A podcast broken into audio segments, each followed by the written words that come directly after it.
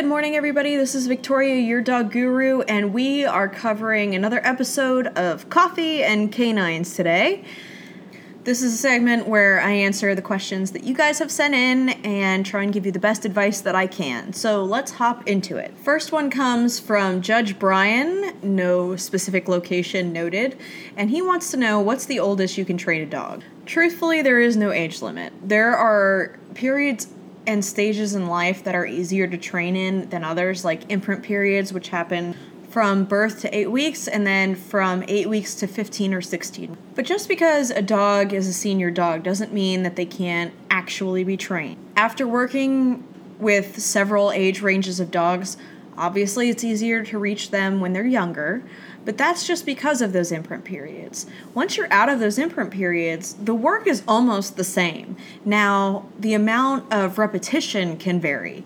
So, like with a dog that's completely green, has no previous training, and you're working with a, like a clean slate, that can be a lot easier. But when you're dealing with an older dog, they've already established habits. In fact, if they're 14, 15 years old, it's going to be very difficult to reverse those habits, but it's not impossible.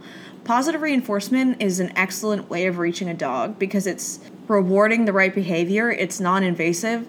So that's a great way to reach your dog the thing about older dogs is they're not as emotionally sensitive, but they are defensive. What I mean by that is it's not that they can't be trained, it's that they're going to have a resistance to a new protocol because while they're established emotionally, they have also gotten a routine going that they're pretty cool with, whether that's destroying things or digging out of yards and what have you. And actually, it looks like we have another question where we'll address exactly that you know, dogs digging out of yards. I think we should think about it a different way though. Let's not think about it as dogs that are old are harder to train, because honestly, in my experience, they're not.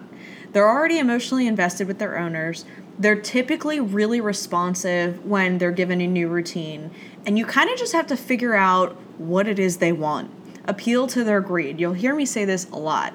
And that doesn't, you know, for us, it's monetary or it's an emotional payoff. For them, it can be food, it can be playtime, it can be time away from training. Um, you know, older dogs, especially, they work, I always work them in short segments, not too long. You don't want them to lose interest. They're already in their golden years, so let's not be invasive. But if you did, you know, five three minute segments a day, you're still getting the reinforcement there. And for older dogs, shorter periods of time, just like brand new puppies, is the best way to work, in my opinion. The goal is not to flood them and overrun them with information, it's just to present new information that will be useful. With older dogs, I think the biggest consideration is the fact that they aren't going to want to latch onto a new plan necessarily as quickly or easily as a younger dog. Is it an impossible mountain to climb? No, it's not. It just takes more time and it takes the right direction. But like with anything else, when you're learning a new skill, practice makes perfect. Think of that as if you were your dog. Your dog isn't going to figure it all out in the course of a week. I mean, you might have that one in one million because they're out there. But generally, a new technique takes, especially a series of new techniques like basic obedience, where your dog has never been ha- in a position to learn basic obedience, that's going to take a while. It's going to take at least a month. And I mean, sometimes longer, depending on how resistant they are, how motivated they are, what level of trust you guys have together, and what le- level of motivation you're utilizing. In my opinion, fear is not the way to reach a dog. For that matter, I don't believe pain is a motivator for dogs. So for me, the road may take a little longer, but the establishment of behavior is also stronger and prevalent in the dog's mind. You know, you just don't want to be in a position where you're trying to work away from something bad by teaching something scary. I know there's other methodology out there. I just don't prefer it because I feel like in the past 15 years, I've never needed to utilize an alternative methodology to reach my dog, to reach my client, to reach a rescue. And it doesn't matter what age they are. But if you use something that's really abrasive to a really young dog or a really old dog or really just any dog, they're going to be resistant. Motivating through fear, whether it's humans or dogs, is just not the way to get from point A to point B. So be realistic. So, my best advice when you're trying to reach an older dog is short segments often. Also, you want a gradual build. You don't want to overwhelm them, uh, as I mentioned before. But, you know, if you do segments of three minutes a couple of times a day or a handful of times a day, depending on what you're trying to convey, that's going to be sufficient reinforcement.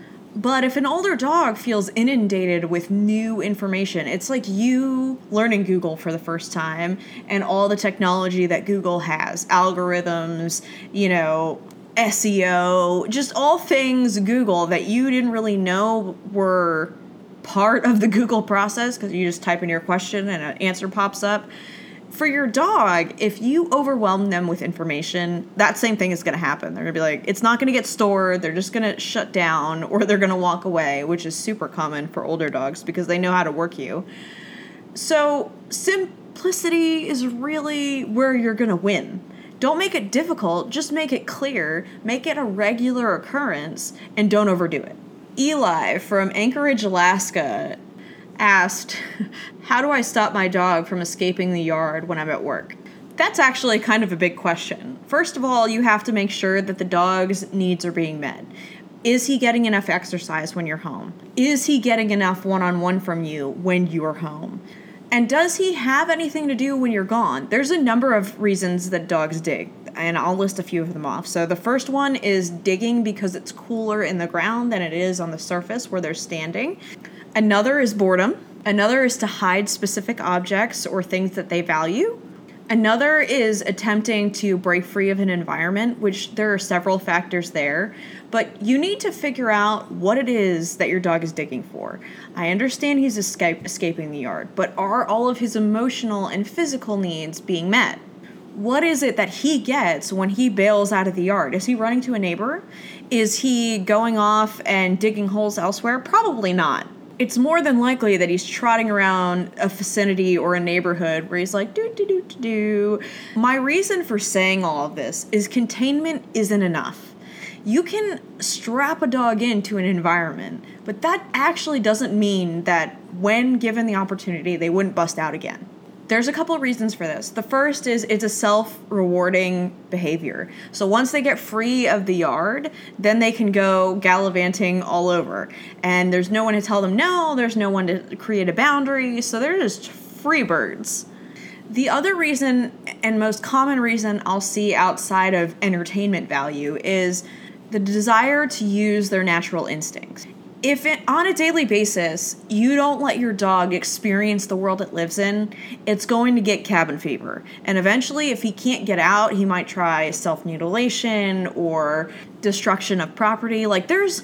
So, this is where I'm going to tell you let your dog be a dog. Make sure that when you're out on a walk, they're not just going to heel the entire time. Now, that goes against what a trainer would tell you, and I'm a trainer but what I used to tell my clients is would you want to go out on a walk where you had to be militant in your behavior the entire time? No. No, you wouldn't. You'd be like, no, go get your energy out with someone else. I don't want to run six miles and recite the gl- Declaration of Independence. No, you wouldn't. You you would look for an easier way out. Even better if there's nobody to tell you off and you know monitor you, which that's really one of the things that you need to key into. Why is your dog doing this? What's the most motivation behind it? Does he have enough to keep him busy throughout the day? I always recommend not to leave your dog in a yard. My main cornerstone reason for feeling that way is it's easy for people to interfere with your dog, say enter the yard without your say so. It's easy for the dog to try and find an escape route even if it's time consuming. And heaven forbid someone doesn't like your dog, they can do bad things when you're not present, and you could end up without a dog. I'm not trying to be morbid here, but the reality is is not everybody is going to be as big a fa- fan of your dog as you are. So if he's barking all day long and you're not here to hear it, and cor- you know correct it and redirect it into something he is allowed to do, a different way to express himself, he's going to run in circles because there's no direction, there's no compass in the storm. You need to be that compass. That doesn't mean you are ever forceful. I want to really, really drive that home is you know, you can get every result you want out of your dog without being forceful. You just have to have that level of consistency. You have to appeal to their greed by motivating them either by affection or food or toys or access somewhere they don't normally get to go, safe places. You know, you have to figure out who your dog is, and every dog is a little different if a client were to approach me and say, My dog is bailing out at the yard on a regular basis, I would ask two things at the forefront of that conversation. The first would be, How often do you take him for a walk? More often than not, the answer was, Oh, a couple times a week. Okay, so when you go on your walks, how far are you going? Oh, we go around the block. Well, let me tell you something about your dog. If he is running three miles in your absence, that's kind of what he needs in his daily life. He needs an outlet for his instincts where he can use his nose, where he can investigate things, where he can have exposure to different environments, different types of people, different animals, all of those things. Because when you're not around and he's bailing out of that yard, that's really what he's looking for entertainment, a way to use his natural, God given instincts. Our last question comes from Miriam Wells in Stephenville, Texas. So, Miriam wants to know what is it that I avoid as a dog owner?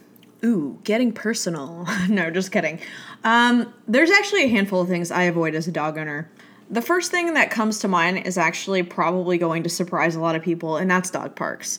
The reason I don't bring my dogs to dog parks is not that it would be a problem for them as individuals, but it's more of a problem for me. When when people's dogs kind of descend onto mine because they haven't trained their dog or their dog is super dominant or just naturally defensive or even territorial, which I very rarely see in dog parks, but you know, given an hour at a dog park, a dog might become defensive of that area and assume it's theirs.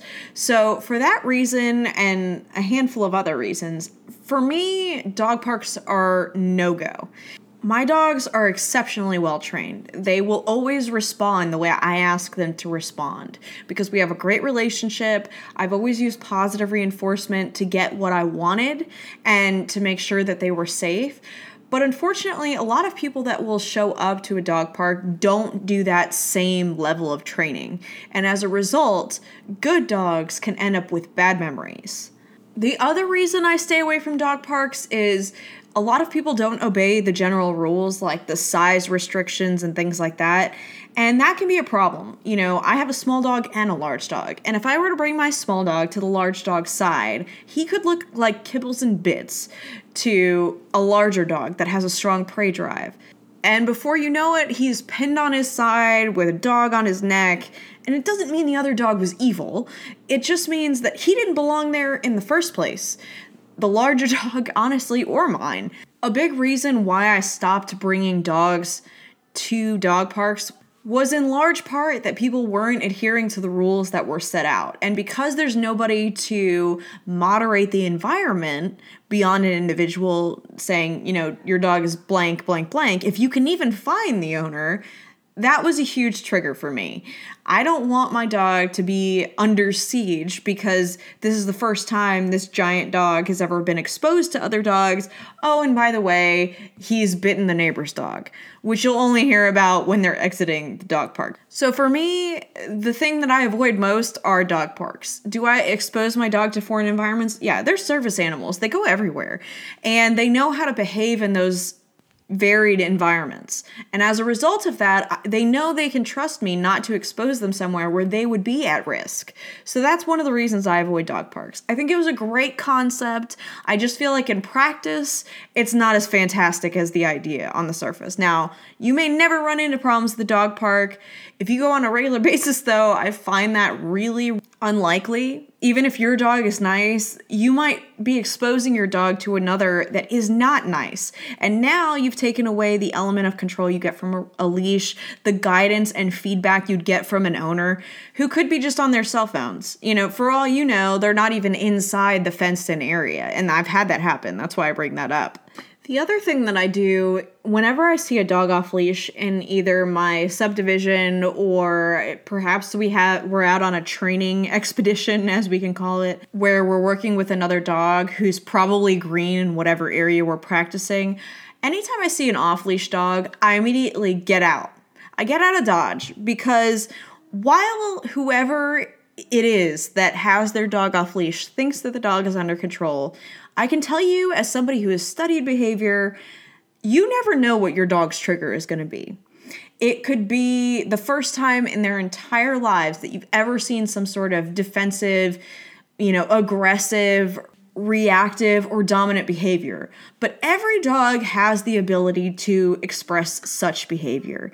So I think the big problem for me is I I look at everything almost like it's a free radical. You know, if I if I can conceive it happening, then it probably can happen. And for the same reasons that I wouldn't leave my dogs to inherit a new fear, I remove them whenever I see a dog off leash. I will literally walk as quickly as I can in the other direction without drawing attention to ourselves. And it's not that my dog would handle it poorly, it's that I don't know what that other dog is going to do. So, as my dog's first line of defense, I take them out of the mix. It's not that they would make the wrong call. It's more of a fear of, I don't know your dog. I don't know what they've done. For all I know, they don't like fluffy animals. And I don't want to find that out the hard way. So, for those reasons, anytime I see a dog off leash, I just get out of Dodge. I, I completely evacuate and abandon whatever my plan was at the time because now it's about controlling and safety and management. And part of my role as their trainer or as their handler is to make sure that if I see something that would send a red flag to me, that I get them out of there. I don't just willy nilly assume that they're going to make all the right choices because they've been well trained. Because even if they make all the right choices, that doesn't mean that they're not going to become prey for another dog. Be an advocate for your dog. I really want to emphasize that out of anything that I'm saying today. Be an advocate for your dog. They don't have the same voice that you do. They're not as articulate as we are able to be. So if you feel like something doesn't give you the warm and fuzzy feeling, then be their advocate, get them out of there, reward them for not reacting, and then move forward. Thank you guys for your questions. I actually have an announcement. We are offering 20 minutes of one-on-one with me for 20 bucks. This is a way lower rate than we typically offer and I know a lot of you have joined us on the webinars and enjoyed the information and feedback you've gotten. But if you have a complex situation or even an easy situation and you just need answers from a professional, then you can actually find this link and schedule it right from your home. I'm going to include it in the show notes so that you have somebody who's informed that can really address what you personally are dealing with. Also, if you haven't already, share us with your friends, rate us on iTunes. I always include that information in the show notes. And please like our Facebook. It's facebook.com forward slash dog guru podcast. And you can always comment there, share there, send us your photos there. And if you're interested in talking with me on our show on air, I would be happy to have you. Just kind of give me a little bit of a bio of you and your dog and the situation you're dealing with, and you might end up on the show. On our Facebook page right now, we're polling everybody to know what they want to hear next. So, this is a great place to weigh in. And if none of those answers apply to you and you have something else that you want addressed in our series, just let us know. Send us a message. We're here to listen. Making sure our audience feels that the content is relevant to them is very important to us. I want to thank everybody who's contributed to the show, from your emails to your comments to your interviews. I appreciate all of you, and I'm so glad that this is growing. Also, please subscribe to our podcast so this way you can hear all the latest and greatest episodes. We'll actually be building some exclusive content over the next month or two. So, if you want to be one of our VIP members, just make sure you're subscribed because they're, they're going to be the first ones to know about it. And that's it for me, everybody. I hope you're having a great day. This has been Victoria, your dog guru. Namaste.